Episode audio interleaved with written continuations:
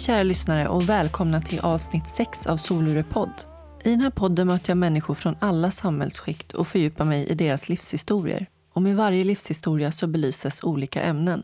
Jag heter Jasmine Nilsson och det är jag som intervjuar gästerna i Soluret. Dagens intervju spelades in i Dieselverkstaden i Stockholm och görs i samarbete med det internationella hjälpmedelsföretaget Invacare. Sjukskrivningar på grund av stress och utmattning har ökat lavinartat de senaste åren i Sverige. Trots att så många lider av psykisk ohälsa är det fortfarande tabu att prata om det.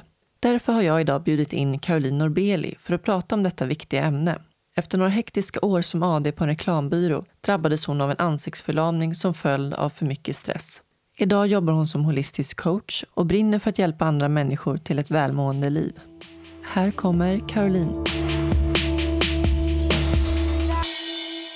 Hej Caroline! Hej! Och välkommen till Soluret. Tack snälla. Du brukar sitta på andra sidan om man säger så. Ja, nu, det... nu är det du som blir intervjuad här. Ja, det är verkligen en utmaning. Jag var till och med, jag brukar inte vara ett dugg nervös när jag ska intervjua. Nej. Men att bli intervjuad, det är någonting helt annat. Ja. Mm. Så det här är första gången. För du driver ju också en podd som heter Prestationspodden. Ja, precis. Tillsammans med din kompis Per. Mm. Men du gör ju massa saker. Du är ju holistisk hälsocoach, mm. kallar du det för. Mm. Du är även bloggare för Må bra. Mm. Och eh, du håller på att utbilda dig till yogainstruktör nu också. Ja, ja precis. Men det är, ja, det är mer för att lära mig andningen. För att kunna använda mig av andningen själv på ett bättre sätt. Och för att, jag tror att andningen om vi andades bättre så skulle det inte vara lika mycket psykisk ohälsa. Vi har glömt bort hur vi andas. Så ja, ett, jag gillar yoga och jag gillar att röra på mig. Men eh, det är för att dyka ner i andningen som jag gör det. Och så tänker jag att jag ska kunna ha med det när jag hjälper mina kunder som är väldigt stressade i dagens läge. Så mm. det är bara för att fördjupa mig. Jag tänkte så här spontant, så, eh, du kallar dig för stresscoach som Precis. bloggare då på Må ja. bra. Mm. tänker, du har ju väldigt många bollar i luften. Hur, hur får du ja. livspusslet att gå ihop? För du är ja. tvåbarnsmamma också. Ja, precis. Ja, det är inte lätt. Det är något jag jobbar på. Och saker faller ju in i ens liv och man måste sätta gränser för hur mycket man hinner med. Man får sätta upp som ett schema. Men det här med yogan, det är några helger under året. Så att det, den tar ju inte överhanden över min vanliga vardag. Men visst, ja, det är därmed att jag jobbar idag som stresscoach och holistisk coach för att jag själv har haft svårighet att hitta den här bromsen. Jag har väldigt mycket glöd. Mm. Du är driven. Jag är, ja, och jag brinner för saker och ting. Så det, det är något jag jobbar med. Jag tänker så här, som igår så tänkte jag så, nej, nu är klockan halv fyra. Jag lägger ner allting och så går jag och hämtar mitt barn. Att eh, ha tro på att man kommer nå samma resultat även om man inte kämpar så hårt. Det tycker jag är mycket svårare när man driver eget också. Mm. Att hitta den där strukturen i vardagen ja. och disciplinen. Och det är ja. väldigt svårt. Alltså. Mm. Och det kan nästan skapa mer stress tycker jag. Verkligen. När man har så mycket frihet. Ja, det är det. Jag har faktiskt lite verktyg för det som min farbror Thomas har gett mig. Det är en kalender som hjälper dig att prioritera. Successplanen kallar han det för som jag, alltså man skriver upp allt vad man behöver göra och så lägger man in det dag för dag. Så är det viktigast att hinna med de fem viktigaste sakerna om dagen. Och eh, det är det jag jobbar efter, för det får mig att känna mig lugn efter en dag. Okej, jag har gjort de här fem sakerna. Mer behöver jag inte göra, även om det ligger en massa andra saker. Det skulle jag också behöva faktiskt. Ja. Måste jag kolla mm. närmare på sen. Ja, ja verkligen. Jag tänker att vi, vi tar det från början. Jag brukar ju fråga om mm. uppväxt och sådär. Mm. Du föddes 1976. Ja. Hur har din uppväxt sett ut? Jag växte upp i Saltsjöbaden med min mamma och min bror. Eh, eller ja, mina föräldrar skildes när jag var något år gammal. Det var den mest fantastiska natur att växa upp i. Havet och skogen och mycket sport. Jag spelade jättemycket tennis och blev väldigt duktig på det och tävlade i tennis och sådär att vara skilsmässobarn är ju... Ja, på den tiden hade man ju inte samma verktyg som förälder hur man skiljer sig på ett bra sätt. Nej, jag tycker precis. det verkar kunna finnas i dagens läge. De flesta som separerar i dagens läge går i terapi för att separera, vilket är fantastiskt. Eh, mina föräldrar är, gjorde ju såklart sitt allra bästa, men eh, som barn blev man ju ganska så sliten mellan två helt olika verkligheter. Min pappa var väldigt eh, driven och framgångsrik. Eh, Entreprenör? Ja, precis. Min mamma hon kämpade jättehårt för att få tillvaron att gå runt. Vad gjorde hon för något? Hon var sekreterare på olika ställen. Hon jobbade också väldigt mycket, vilket gjorde att jag också var ganska mycket ensam. Hur var uppdelningen ändå? Vi åkte till pappa varannan helg. Så han var ju en lite mer... Han var inte så närvarande i ens liv på det sättet som, som mamma var. Jag har en bror som jag såg upp till mer än någonting annat. Vi var så nära som jag upplever det. Men en dag så flyttade han till min pappa för att eh, han var ganska stökig i skolan och så och de trodde att nu behöver han en faders gestalt. Eh, och det blev ett ganska hårt slag för mig eftersom mamma jobbade jättemycket för att hon var tvungen. Och eh, jag var då väldigt ensam. Jag kommer ihåg att till, jag tävlade och tränade jättemycket tennis men jag, jag kom alltid hem till ett släkthus. Liksom. Hur präglade det dig som liten då, att vara ett så kallat eh, skilsmässobarn? Vad gjorde det med dig? Jag kommer ihåg att som väldigt liten, då var det svårt att vara hos pappa. Att liksom, mamma var ju den stora tryggheten och helt plötsligt ska man bara sträcka på sig och åka till sin pappa som har helt andra vanor. Ganska mycket så fester, mycket folk. Mamma var ju så ordning och reda, pedantisk. Det var otroliga kontraster. Okay. Så som liten var det ju ganska, tror jag, även om jag älskade pappa, han är världens varmaste, så tyckte jag nog att det var lite läskigt. Att du kom bort ifrån tryggheten när du lämnade mamma? Ja. Hur levde han? Hittade han någon ny kvinna? Eh, eller? Eh, han hade några nya kvinnor. Okay. han hade flera. Eh, och mamma hittade en man som hette Nicke som också var som en fadersfigur för mig. För det måste ju också påverka väldigt mycket, alltså just känslan av otrygghet ja. när det kommer och går ja. nya personer. och sådär. Speciellt kanske under tonåren när man var liten så tog jag nog emot eh, allt som kom med öppna armar. Men... Hur gick det i skolan då? Nej, men jag, jag är nog inget läshuvud direkt. Jag koncentrerade mig väldigt mycket på min tennis. Jag har alltid fått kämpa hårt. Jag undrar om jag kanske är dyslektiker, fast jag har inte testat det. Men jag har fått kämpa väldigt hårt för att få normala betyg. Men eh, sen var det så att en dag så frågade min pappa om inte jag också ville flytta till dem i Täby. Eh, och jag kände ju mig som liten då att jag ville till min bror och ha mera folk runt omkring mig. Så då gjorde jag det, vilket var ett... Det var inte riktigt förankrat i mammas... Alltså mamma blev ju jätteledsen såklart får leva helt själv efter att ha gjort allt vad hon har kunnat för att vara världens bästa mamma. Och pappa, han är så, liksom lite snabb i sina beslut. som en entreprenör är.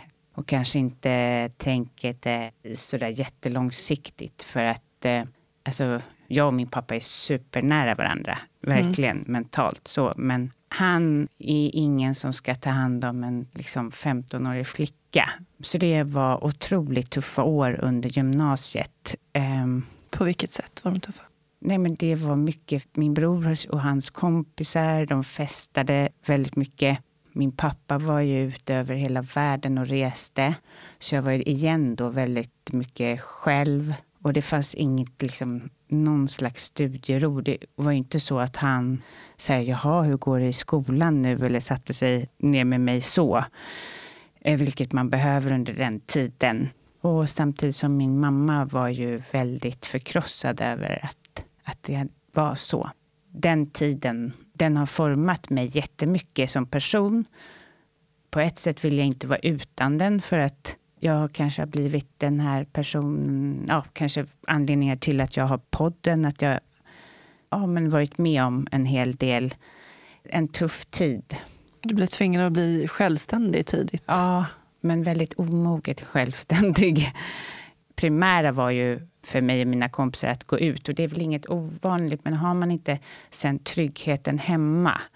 Från att växa upp i ett perfekt hem med perfekt mat, alltså så här, med verkligen kärlek till maten och allting, till att förklara mer eller mindre mycket själv, men ja, med en pappa som är entreprenör och är ute och flyger över hela världen.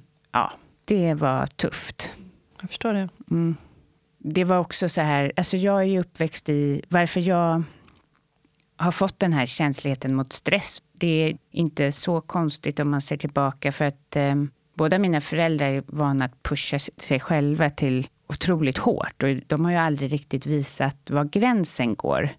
Jag kan dra en anekdot om hur min pappa var. Alltså det var en tid där under gymnasiet jag, jag blev väldigt deprimerad av allt det här för att jag hade inte tag, fått lära mig ta hand om mig själv. Jag tog inte hand om mig själv och tar man inte hand om sig själv så ja. Blir det destruktivt. Ja, eller hur? Destruktivt, verkligen. Och då, då tog jag mig till mamma och bodde hos henne för att där får man lugn och ro. Liksom. Och eh, jag var så pass låg att jag inte ens ville gå utanför dörren. Alltså, då tycker pappa efter ett tag så, men hon måste ju jobba.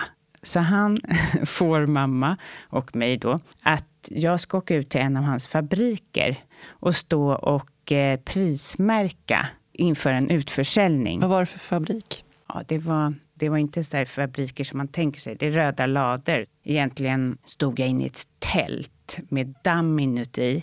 Med så här kartonger som bara luktar på ett hemskt sätt. Och så bara, ja, en... Det skulle vara din terapi då, eller? Eh, ja, men jag tror att hon måste tjäna pengar. Det är det sättet som ja. man mår bra på. Det är så man går vidare. Ja, ja precis. Ja. Även om man också då var väldigt snål och säkert gav mig minimilönen för det där. Men, så att, ja, jag är uppväxt i ett litet skevt tänk på hur man, ja, hur man presterar och vad som är viktigt egentligen. Alltså, fast, jag ska inte säga det tusen gånger, men både pappa och mamma, de är fantastiska personer. Det är bara att han var i sin karriär och jag kan känna det nu när jag står och ska iväg på den här inspelningen och min lilla dotter kastar sig på golvet. Alltså, jag är inte den bästa mamman då heller. För man har sitt liv och jag förstår hur han sögs in i sin prestation. Liksom. Jag läste någonstans att han ville att du skulle vara med på anställningsintervjuer när du var liten. Ja. För han tyckte att du hade en sån eh, begåvning att känna in människor. Det var, alltså företaget är då hade han och min gudfar, min farbror Dag Landvik, startat upp Tempurmadrassen. Och eh, då skulle det till en VD för pappa skulle kliva av. Pappa han har en förmåga att se folk mitt i all den här stressen, vilket är en underbar egenskap. egenskap. Jag satt där och jobbade som säljare och ringde runt och sålde tempurmadrasser. Så kom han in till mig och sa, Caroline, nu är det anställningsintervju. Nu måste du vara med här. Jaha, ja, okej. Okay. Ja, jo, du måste säga vad du tycker om den här personen. Så att eh, jag satt med i flera av de anställningsintervjuer. Och det, och det är ju en gåva jag har och det är därför jag jobbar som coach. Jag har lätt att se människor, deras kvaliteter och deras ja, styrkor och svagheter ganska snabbt. Det kommer till mig på något sätt. Jag tror att det kommer ifrån då? Något medfött? Det är medfött. Jag har det i släkten. Min farmor var så väldigt mm. mycket. Men min mamma brukar berätta att när jag var liten så ja, satte de mig på Montessori och man skulle lära sig knyta skorna och såna pedagogiska saker. Men jag struntade blankt i det. Jag gick bara runt och bar på de barnen som var ledsna. Jag har alltid drivits av att hjälpa. Det finns inom mig. Det är en fin egenskap. Men vad hände sen då? Du, du blev deprimerad och mådde ja. dåligt. Och så tyckte de att du skulle börja jobba på fabriken. Ja. ja, sen tog det många år. Det var en tid av, eh, som gick lite fram och tillbaka i att jag mådde dåligt och var liksom det var ju otroligt svårt att hitta sig själv under den tiden. Ja, man pratade ju framförallt inte om psykisk ohälsa i, Nej. på samma sätt som man gör idag. Nej, verkligen inte. Även om det fortfarande finns en ja. viss skam mm. kring det hela. Så. Mm. Men jag fick eh, hjälp med det där och blev starkare med tiden. jag har verkligen njutit av att bli äldre, ifrån att komma bort ifrån den här tonårsfasen och den här tiden av väldigt mycket oro. Vad hade du för drömmar som barn? Jag blir tennisproffs eller jag har alltid velat hjälpa, men jag hittade inte den platsen riktigt. Utan jag såg ju mina föräldrar som stretade på där. Jag, min pappa tänkte så här, men du är ju bra på försäljning, men jag kunde inte tänka mig något tråkigare egentligen. Så jag irrade runt ett tag och letade efter det. Till slut så började jag ju plugga reklam. För att jag avbryter, vad hände med tennisen då? Ja, den försvann där i tonåren när jag mm. flyttade till pappa. Det blev bara kompisar, så klassiskt. Men jag spelar idag i alla fall. Okay. och jag älskar tennis. Ja. Det är en passion. Ja, verkligen. Men jag skulle vilja spela mer, men som du ser på mitt schema så finns Nej, inte precis. den. Nej, det går inte. Det kommer senare. Mm. Men du började med reklam? Mm började först läsa till marknadsekonom på IOM när jag jobbade där för Tempur. Det var ju inte riktigt min grej egentligen. Jag ville mest vara som min, min bror och min pappa och läsa typ liknande saker. Men eh, direkt efter det så, så kände jag så här, om det är det kreativa jag vill. Jag är kreativ någonstans. Så jag började på Forsbergs reklamskola ja, det var helt eh, underbart tyckte jag på många sätt och vis. Det var så kreativt och jag lärde mig jättemycket och jag träffade min man där. Så även om jag inte jobbar med reklam idag så har jag ju vunnit någonting. Ja, verkligen. ja. Och, eh, men det var inte lätt att komma ut ur den skolan. Det fanns inte så väldigt mycket jobb och jag är kreativ men jag är inte den som ska sitta och göra ut. Så jag är absolut inte, jag är långt ifrån en originalare. Eller, ja. Så min styrka låg i idéer och i visioner och sådär. Men jag hamnade ändå på de här mindre reklambyråerna. Och då jag satt fast i att även hålla på med det här mindre pillet av någon anledning. Det var jättesynd. Så att, eh, mm. Jag kände ju en enorm stress i det. Jag kan knappt klippa ett vanligt papper papper rakt. Och då skulle jag bara helt plötsligt sitta där och skära skalpeller. Jag kommer ihåg att jag bara ah, blödde om fingrarna. och det var helt... Eh, jag vet att mina lärare på Forsberg sa så här, Caroline, du måste hamna på en stor byrå. Ja, mm. För att då kan man få ett lite annat ansvar. Men för att hamna där måste du ha erfarenhet. Så det var lite, det var svårt. Eller kontakter då. Det hade inte jag inom den världen. Nej. Det var inte rätt då, men idag kan jag ju se att jag har fått jättemycket nytta av den här Alltså i, min, i mitt bloggande och i, i podden. Jag använder mig av min kunskap från det kreativa arbetet från reklamskolan och den tiden när jag jobbade som AD. Jag hade en fantastisk tid nere i Ulricehamn på en byrå. Jag och min man vi flyttade ner dit och jobbade där. Det var ju helt underbart. Det var som, först är människorna där så otroligt mjuka och härliga. En helt annan stämning än uppe i Stockholm. Och eh, sen så jobbade den reklambyrån som den gamla tidens reklambyrå. Att man tog sig tid för varje kund. Om man jobbar med Svedbergs duschar så åkte man och duschade i deras duschar. Nej, men lite så. Mm. Så det var ju lyckat. Vi var, fast vi var bara där ett år, för sen fick vi jobb i Stockholm. Och då hamnade jag på en byrå som heter Hemma. För mitt mål med att vara AD var att hjälpa andra. Det skulle vara slutpunkten. Jag skulle på det sättet hitta kunder i områden där jag kunde hjälpa en byrå som jobbar med, med samhällsinformation mer okay. så. Mm. Sådana typer av kunder och jag hade Sida och jag hade Kommunal och jag hade liksom... Som känns betydelsefullt. Det liksom. kändes, liksom. det var människor. Mm. Jag jobbade liksom från fel håll. Jag skulle ju, ja. jag, men ändå, mm. någonstans.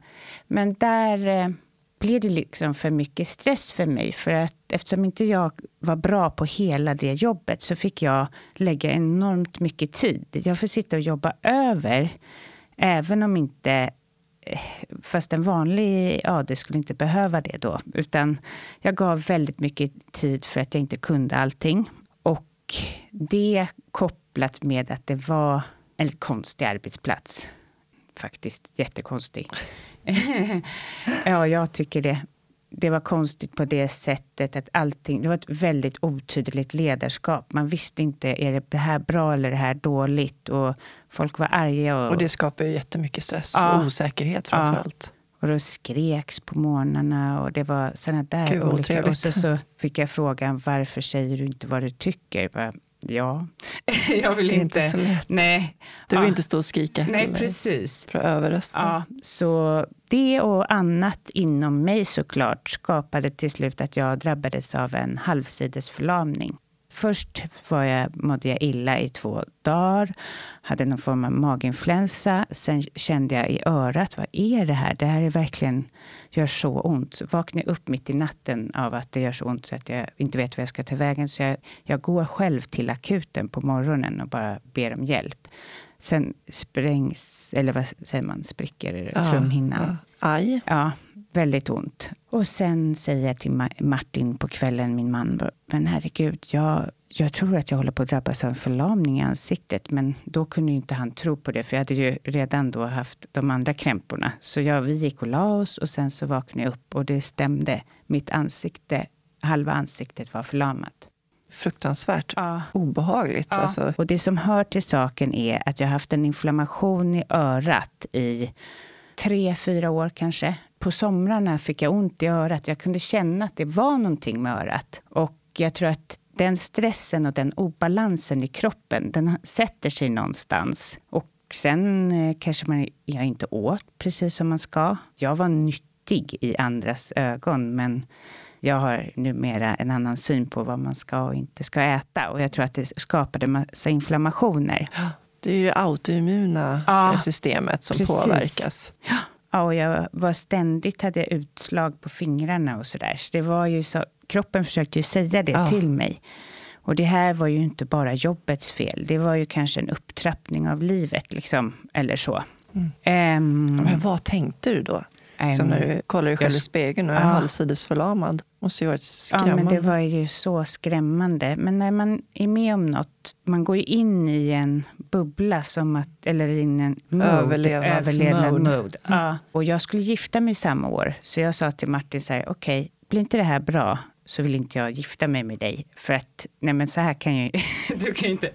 Ja, så, ja, Ja. Så jag vill inte gifta mig med dig då. Då, vill jag, då tänker jag flytta till Thailand och börja jobba i en bar, sa jag. Så här. Ja, jag vet inte. Jag kände bara för att fly om det skulle Ja. fortsätta. Men jag åkte fram och tillbaka till Karolinska. De var ju så här, ja, nej, det här har vi inte sett så mycket av förut. Det är nämligen så att det som var i örat, inflammationen, la sig mot nerverna och skapade det här. Nej, det är inget vi kan göra. Vi kan häva inflammationen med eh, penicillin och allt vad, det, vad de gav mig. Men inget mer än så. Okej, så jag började gå på akupunktur. Alltså hur pass påverkad var det då? Jag tänker med blinka med ögat och prata och Nej, allt jag det där. kunde ingenting av det. Ah. Jag kunde inte, alltså, och på natten fick jag sova med en kopp runt ögat. Det blev för torrt annars. Och um, nej, ja, men det var, det var helt, ja det var fruktansvärt skrämmande. Men det sjuka av allting är att det enda jag tänkte på att jag måste behålla mitt jobb. Hur ska jag nu kunna behålla mitt jobb? Även fast jag inte trivdes. Mm. Så det, jag ville ju tillbaka till kontoret. Jag tror jag kände att jag var så mycket på fel plats. Mm. Så jag förstod att det här kommer jag inte... Men, så jag ville greppa tag i det ändå. Så jag ville tillbaka till jobbet och prestera och visa att ja, men jag kan, jag kan, jag kan det här. Liksom. Även om jag hade ont i magen när jag gick dit. Och, Det är ju otroligt självdestruktivt. Ja, Alltså, verkligen. ja. Det var liksom en del av personligheten Ja, där som du precis. också har skrivit om såg jag Mm. eh, på bloggen. Att man har vissa personlighetsdrag också som Ja. kan leda till att man blir utmattad. precis. Hur utvecklade det sig sen? Då? Eh, nej men jag jobbade väl lite grann och sen så, så gick jag till en fantastisk akupunktör. Assis heter han på Kungstensgatan om det är någon som har samma problem. Han sa så här, ja, det här kommer ta sju gånger. Du kommer gifta dig. Så att jag gick där på behandlingen och det är nästan så att man eh, svimmade nästan av, inte av någon smärta, utan att man blir så påverkad. Sakteliga kom mitt ansikte tillbaka. Alltså den är tillbaka till 90 procent. När jag inte har sovit så bra kommer det tillbaka. Tar jag ett glas vin kommer det tillbaka. Så är det. Hur länge sedan var det nu? Då? Ja, nu var det ju länge sedan. Det var, alltså min son är åtta år, så det är nio, nio år sedan. Mm. Och så gick jag tillbaka till det där jobbet. Men som tur var så blev de tvungna att minska på personalen. Så jag slutade där. Annars hade jag väl hållit mig kvar där. Krampat mig Ja. kvar.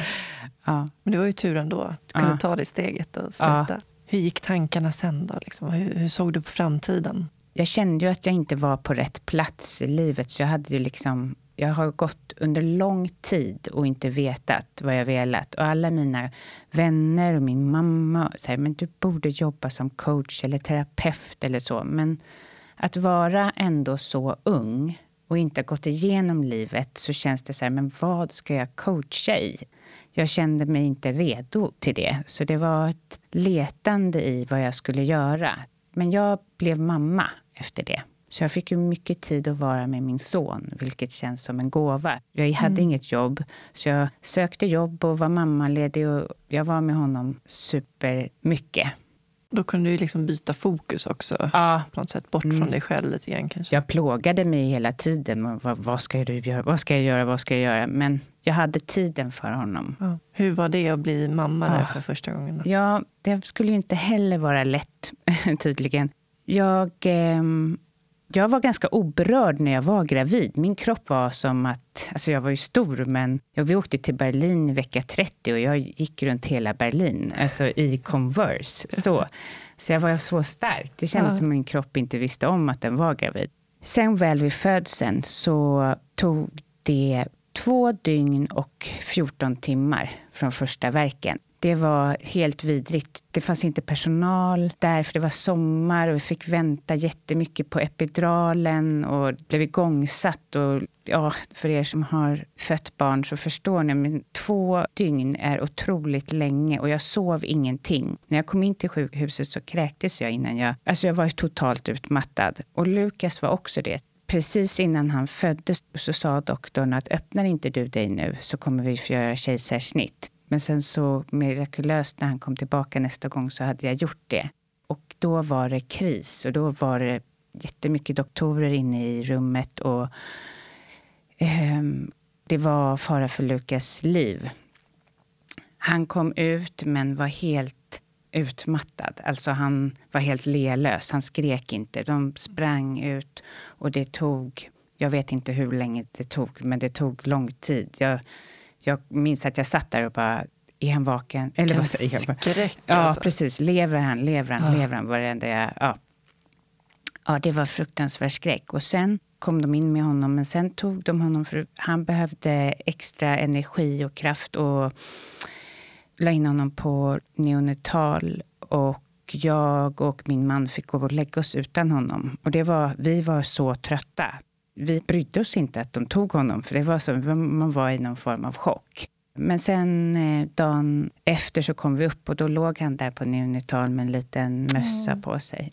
ja, världens finaste. Fast det var så chockartat att jag, jag blev inte mamma. Alltså jag kände mig inte som mamma överhuvudtaget. Martin var mycket mer hands-on. Jag stod i bara i fullständig chock efter vad som hade hänt. Och vad vi, jag och han hade varit med om. Och han var så svag i början och sådär. Och det tog mig säkert... Alltså, Lukas var där i sex dagar och sen åkte vi hem. Men det tog mig flera månader innan jag släppte in honom. Du hamnade i någon slags eh, förlossningsdepression. Ja, de säger, jag lyssnar en del till Louise Hallin och hon säger att när en mamma inte riktigt vet om, den ska över, om barnet ska överleva så sätter man ett skydd. Och det var väl det skyddet liksom som jag hade. Så det var jättetung början, men som blev bara bättre och bättre och bättre. Men eh, den här sömnbristen som man får av barn, det är något som jag har haft väldigt svårt med.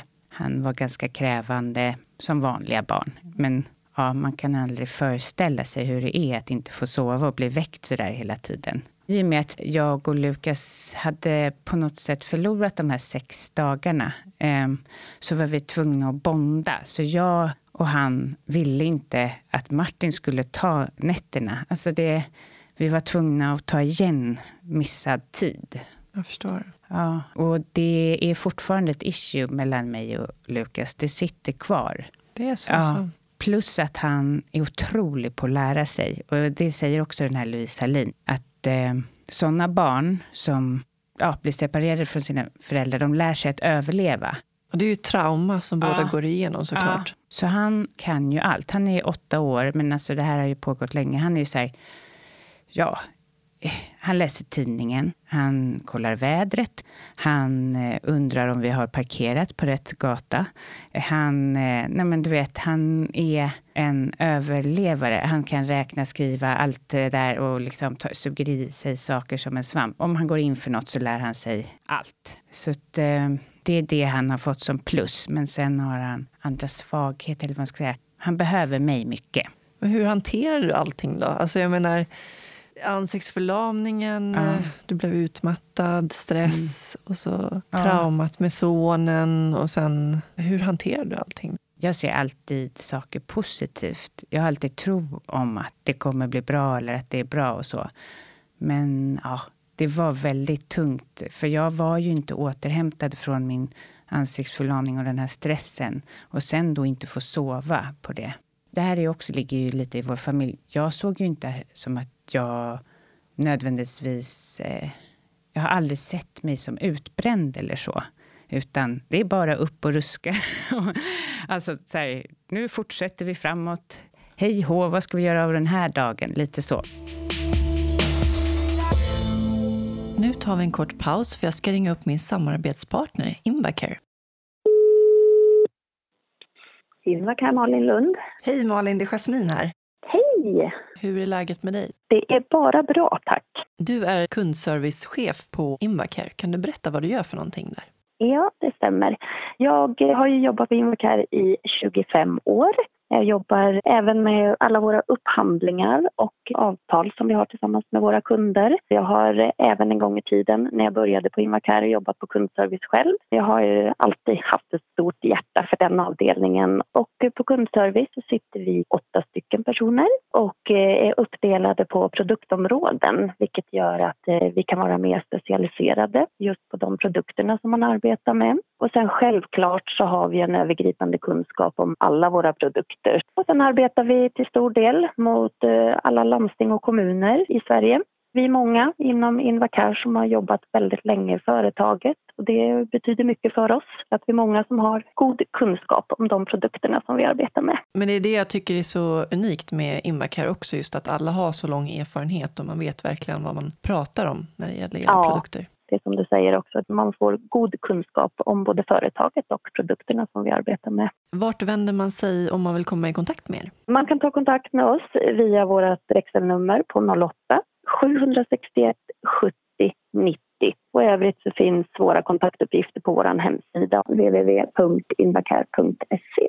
Perfekt! Tack så jättemycket Malin för att jag fick ringa upp dig. Ja men du, tack själv ansiktsförlamningen då, hur har du hanterat det mentalt? tänker jag? För det måste ju varit jobbigt till en början eftersom att det är så påtagligt. Liksom. Mm. Ja, men då kommer jag nog med den här konstiga styrkan fram ändå. Så här, äh, Nej, men hörni, det här är bara nu. Jag kommer klara det här. Vi ser framåt. Det här kommer bli bra. Att jag har den positiva bilden. Sen var min man väldigt fantastisk, för han behandlade inte mig som om man nu ska göra det, men han tyckte verkligen att jag var fin i alla fall. Och det kändes så skönt innan jag skulle gifta mig med honom. För då kändes det verkligen att ja, men han älskar ju mig. Ja, ja. Så det var tryggt. Hur var bröllopet? Oh, ja, det är min bröllopsdag idag. Eller min, vår. Som att det är mitt eget. ja. Vad fint. Ja, faktiskt. Vi var i Deja, min pappa har hus där. Så vi bjöd ner 70 personer dit det var helt otroligt. Min farmor var där, alla var där. Vi gifte oss utanför ett hotell där och sen så åt vi nere vid stranden. Och, ja, det var en drömtillvaro. Och bara se 70 personer komma dit var ju bara helt otroligt. måste ha varit läkande också på många sätt. Ja. Jag. Faktiskt gifta dig ändå, trots ja. allt. Men jag var ganska omedveten eh, mm. redan då. Jag är mycket mer medveten nu om hur det var. Okay. Så stressen fortsätter nämligen mm. i livet. Efter giftermålet och Lukas så, så söker jag vidare och då lyckas jag få ett till AD-jobb på lika liten byrå med samma fokus. Och eh, jag kunde ju inte alls det, det där som man skulle kunna. De små penseldragen. Jag kunde ju bara de stora. Så där igen. Och då var ju jag helt slut av Lukas. Ah. Och så ska jag gå upp och åka dit och liksom arbeta med, med saker som du inte kan och ha ångest, åka hem, sätta sig på kvällen efter man lagt sin envisa son som inte somnar förrän halv tio, bli väckt flera gånger om nätterna, gå upp igen, åka till det där jobbet och bara, eh, vad gör jag för någonting? Jag, jag kan ju inte vad, vad är det här? Jag har ju också varit borta ifrån det här i två år. Det känns som att vad är det här för bara dator? Vad är det för något? ja. Nej. Det blir kortslutning. Ja, det blev kortslutning. Så en dag kom jag till jobbet och jag kom inte ihåg koden in till kontoret. Och sen liksom sätter jag mig där. De var jättegulliga där på det jobbet. Då säger de, säger min chef så här, du vi går och pratar. Han bara, hur mår du? Jag var, ja, det är bra. Men sen insåg ju jag själv att nej, det här, det här går inte. Jag är helt utmattad. Eh, jag liksom kände overklighetskänslor. Jag, jag visste liksom inte vad som var verklighet och inte på något sätt. Det var helt slut. Det var som att allting du hade gått igenom kom ikapp dig. Ja, och att det var så här, men nu får du bromsa. Jag är ju lite så här, jag tror även på att det är någon som vill säga att det är inte det här du ska jobba med. Du måste söka till ditt sanna jag. Hallå, var inte här. Ja. Så jag ringer min man och bara, jag tror att jag måste sjukskriva mig. Så jag sjukskrev mig. Och det är ju så här skammen att misslyckas. Jag har blivit rekommenderad av en kompis som jag tycker supermycket om. Och de fina människorna där och så. Men idag är faktiskt en av dem som jag jobbade med, hon är också på Må bra. Och vi har gjort ett projekt ihop. Så det Aha. känns jätteroligt. Ja, Ja, det är verkligen. läkande. Det kan jag tänka mig. Vad hände där då efter att du, du insåg att du var utmattad? Ja, ja, jag ska lägga till också att en av anledningarna är att jag kände inte för att lämna bort Lukas. Det var en stor stress i och med vad vi hade gått igenom. Men sen samtidigt också tycker jag det är så sjukt med den här världen. Att vi bara ska lämna bort våra barn och alla ska vara fine med det. Och jag förstår ju att vi inte kan få pengar i all evighet. Men där, det kanske är något åtminstone skulle vara bra att prata mer om. Att det är inte naturligt för alla att lämna sina barn och det är inte naturligt för barnen heller. Och den stressen, det påslaget. Och jag kände ju bara, jag hade ju blivit så mycket lämnad som liten. Jag ville ju inte lämna mina jag barn. förstår. Så jag skulle inte göra samma sak. Nej. Så jag, jag sprang ju från jobbet dit. ja. Jag förstår det, med allt det ni hade gått igenom också. ja, det var speciellt. Men nu är han otroligt trygg. Jag har läkt honom, eller vi har försökt läka varandra. Det låter ändå som att du själv kom till någon slags insikt i alla fall Mm. med utmattningen. Ja, och då kände jag bara så här, "Nej, jag ger upp reklambranschen. Hur ska jag kunna jobba på en stor byrå och bara vilja kasta mig till mina barn klockan tre på dagen? Det går ju inte, den ekvationen går inte ihop. Och då hade jag turen att det var, jobba för en webbyrå och sälja halvtid. Jag älskade dem. Det var perfekt då, även om det var... Det är ju stressigt att sälja och inte få in tillräckligt med kunder och så. Men det var ju inte något kall, men jag kände att jag skulle bara vara i det. Och sen kom nästa barn och det gick jättebra. En flicka. Mm. det var ju Världens- skönt att det gick bra i Ja, alla fall. världens enklaste förlossning. Och, men det var lika tufft med sömnen. Man håller på att gå åt igen. De här nätterna är helt vidriga.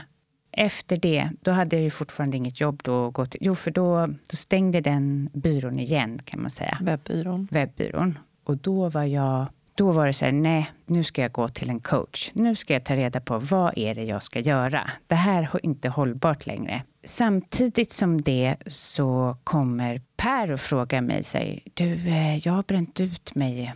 Och han har bränt ut sig väldigt kraftigt. Han har, liksom, hela hans kropp har brakat ihop. Han, har, han är liksom oförmögen att resa sig upp ur sängen. Det var en mycket mer kraftig utbränning.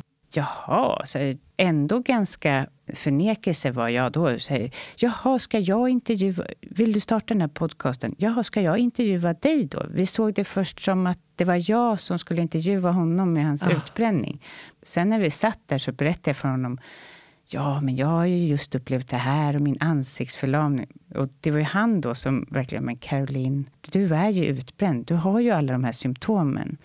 Jag har symptom som till exempel, jag kan inte gå ner på stan. Eller jag kan väl det nu, men att gå runt... För mycket intryck. Intryck, ljud, allt sånt där. Jag hade precis samma som honom, så ju mer vi satt och pratade, och sen förstod vi att okej, okay, vi gör den här podden ihop. Syftet med podden då? Vi vill att folk ska få utav podden mer verktyg att prestera och må bra, säger vi som en liten slogan typ.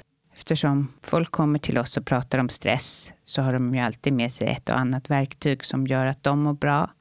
Sen är det absolut att ta bort skämskudden och få igång ett samtal på arbetsplatsen, att göra det mindre obekvämt för de andra som bränner ut sig och sprida det här och bara låta det bli en normalt. För det är ju så många som bränner ut sig, mm. så det är ju normalt. Och det har ökat något enormt alltså, på Helt år. otroligt. Ja. Per, eller vi två tillsammans gav mig chansen att äntligen göra vad jag vill. Precis, Hjälpa jag människor. Det, ja. Ja. Så det är jag tacksam Per, verkligen. Och det är bland det bästa jag vet är att träffa honom och göra den här podden. Vi är otroligt olika, men vi har gemensamma beröringspunkter, helt klart. Mm. Ja. Hur kom du in på det här med hälsocoach då? Jo, men det var min coach. Eh, hon var ju otrolig på att coacha mig till vad jag ville. Ta bort de här, nej det där får jag inte göra, det där kan jag inte göra, det ska jag göra sen och sådär.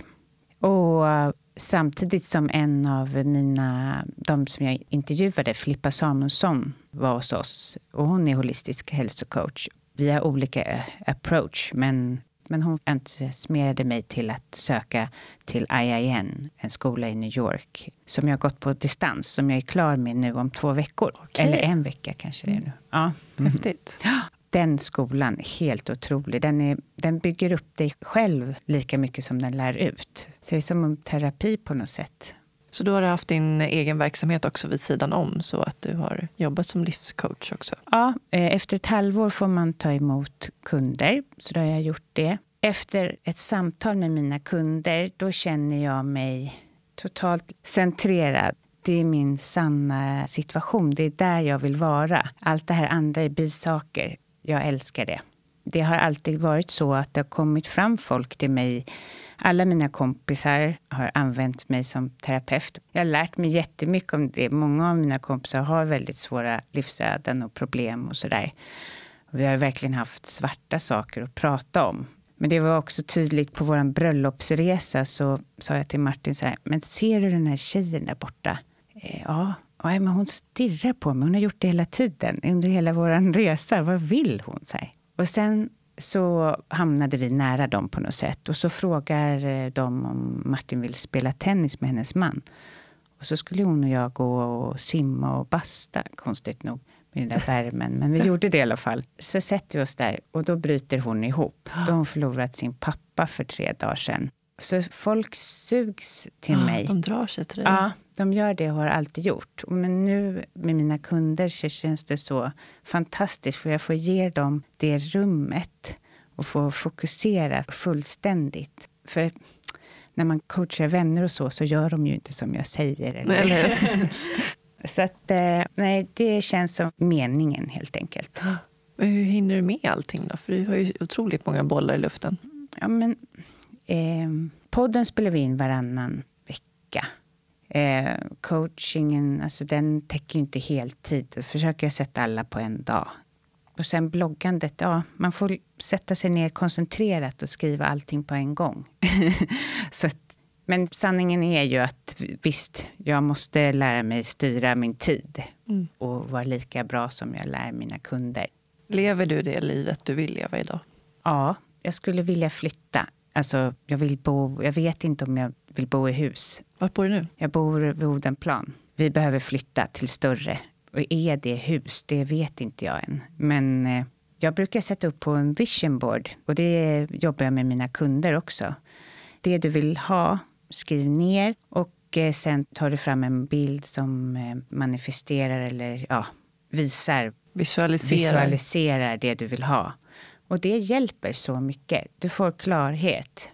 Men jag tänkte på det här med personlighetsdragen var intressant som du skrev om på bloggen. Att eh, många med utmattningssyndrom har eh, egenskaper som att man är driven, empatisk, man är hjälparen som du har beskrivit dig själv. Mm. Eldsjälen och högpresteraren. Mm. Hur ska man göra för att få kontroll över sig själv?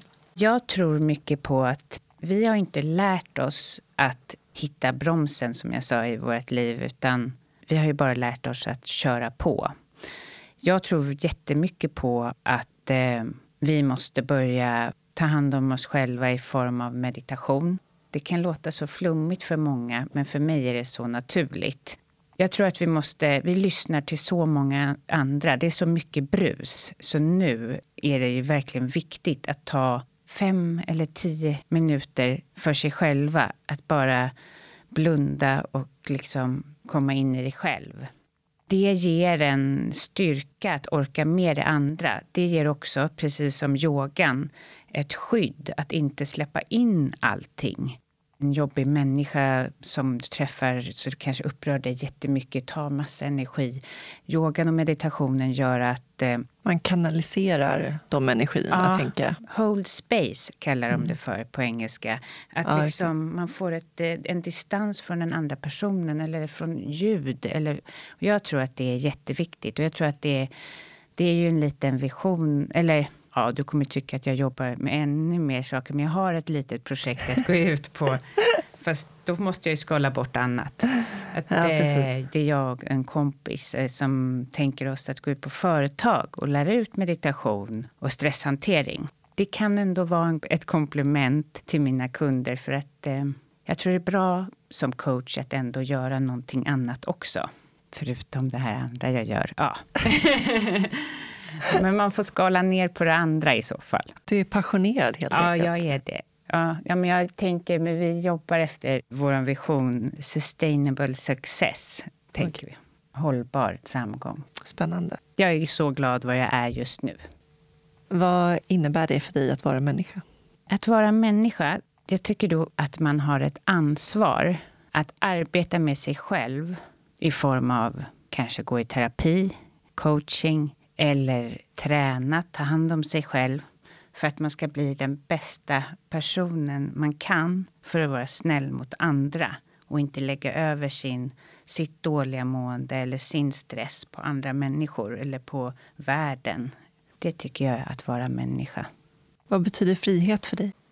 Ja, men frihet för mig... Nu, jag är ju väldigt mycket inne på sånt här, så jag, det får bli det här svaret. Alltså, det är när jag är så centrerad i mig själv. När jag till exempel har yogat, spelat tennis, gjort de här grejerna för mig själv så jag inte blir påverkas av min omgivning.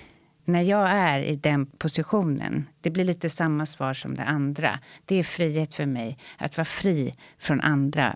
Och även att eh, förlåta. Förlåta sina ja, föräldrar eller vem man nu har att förlåta. Det är också frihet. Mm. Men sen kan jag säga, kan ju frihet också vara att åka slalom, att spela tennis och ut och springa och, och bara vara med Martin utan barnen. Det är väl ändå frihet. så jag är inte bara djup. Vad gör dig arg? Jag går ju väldigt här i en linje i mina svar. Jag blir arg när folk inte tar ansvar över sitt beteende eller att eh, de lägger över sin skit på andra för att de är så obearbetade. Jag tycker, ja, det gör mig nog mest arg faktiskt. Eh, Och sen gillar inte jag, det här är något jag jobbar med som jag har blivit mycket bättre på. Jag gillar inte att få kritik. Så jag blir ju väldigt arg, speciellt om det inte är befogat. Vad gör dig lycklig? Mm. Ja, vad gör mig lycklig? Nej, men jag jag är, blir ju lycklig av att hjälpa. Det har ni förstått över den här intervjun. Eh, Men vad mer? Jag blir lycklig av att se mina barn springa runt i naturen. Och naturen gör mig lycklig också faktiskt. Lite lustigt då att jag bor på Västmannagatan. Eller, Men, eh, det är inte så långt till naturen. Nej, och sen släkt gör mig, även om släkt kan vara jobbig, men ja, min familj gör mig ändå lycklig när jag är med dem och vi har roligt. Alltså min externa familj. Vem är den roligaste människan du känner? Det är många inom min familj faktiskt, släkt, som är otroligt roliga. Jag frågade Martin, ska jag ta farbror Göran eller min bror Christian eller farmor? Men eh, det blir nog lättast att säga farmor faktiskt. Eh, hon var, hon lever inte nu, den roligaste människan i mitt liv. Och det är inte alla som haft en farmor som är så rolig och det har berikat hela mitt liv. Hon På vilket sätt var hon rolig? Hon var så otroligt smart. Hon var liksom mer med än alla mina kompisar tillsammans. det är helt otroligt. Det är svårt att beskriva. Hon var så slagfärdig och eh, som att eh, hon, hon förlorade aldrig kontakten med... Eh, även om hon mest satt hemma i sin lägenhet ett tag. Så ja, det är så svårt att översätta ett skämt men hon var väldigt smart och slagfärdig helt enkelt. Så hon var, hon var inte min tärna på bröllopet för hon kunde inte riktigt det. Men vi var, stod varandra otroligt nära och ringdes typ varje dag. Min förebild på många sätt. Vad drömmer du om? Mm, åh, gud, jag drömmer väl om att först och främst att, eh, att få ännu flera kunder. Att min coachingverksamhet rullar på. Mitt stressprojekt går igång. Men också att lite senare kanske, inte just nu, skapa något större, något ännu större som hjälper människor. Och vad det är vet jag inte. Jag börjar här med coaching och stresshanteringsprojektet och bloggen och sådär. Men, ja, men jag, jag vill göra skillnad på något sätt. Sen drömmer jag om samtidigt vara en jättenärvarande mamma. Vara med mina barn och min familj måste ta hand om sin familj innan man kan hjälpa andra. Jag har några snabba standardfrågor också. Ja. Kaffe eller te? Ja, kaffe definitivt. Ja. Bok eller film? Film. Kött eller grönsaker? Grönsaker. Se eller höra? Eh, ja, höra kanske. Nej, se. Heavy metal eller jazz? Heavy metal. Ljus eller mörker? Ja, ljus. Fort eller långsamt? Fort. Lyssna eller prata? Lyssna. Tack så jättemycket Caroline för att du tog dig tiden och delade med dig av ditt liv. Tack snälla. Det var jättetrevligt att ja, ha dig här. Det var supertrevligt att träffas. Om ni är intresserade av Carolines tjänster i egenskap som holistisk coach kan ni gå in på hennes hemsida för mer info, carolinnorbeli.com. Och hon finns även på Facebook och Instagram under Caroline Norbeli coaching. Och missa heller inte att lyssna på prestationspodden. Där finns det jättemånga intressanta intervjuer om just ämnet utmattning och stress. Soluret har en hemsida, soluretpodd.se och där kan ni lyssna på alla intervjuer och eh, även kontakta mig. Följ gärna Solure på Facebook och Instagram och snälla hjälp mig att dela podden på era sociala medier så blir jag jätteglad. Jag föreläser också om min livshistoria, så om ni skulle vara intresserade av en inspirationsföreläsning kan du gå in på min hemsida textjasmin.se. Jasmin med Y och inget E på slutet. Tusen tack än en gång Invacare för samarbetet. I nästa avsnitt får ni möta Andreas Törn. Andreas är en av tre patienter i Sverige som efter beslut från Läkemedelsverket fått medicinsk cannabis utskrivet mot svår neuropatisk smärta, vilket har startat en stor debatt i media kring det stigmatiserade ämnet om medicinsk cannabis. Andreas bröt nacken i en mc-olycka när han var endast 15 år gammal och blev förlamad från bröstet och ner. Avsnittet publiceras söndagen den 29 oktober. Med tanke på dagens gäst avslutar jag med ett citat av Deepak Chopra. Allt i den yttre världen innehåller ett budskap om den inre världen. Tack så mycket för att ni lyssnade och ta hand om varandra. Hej då!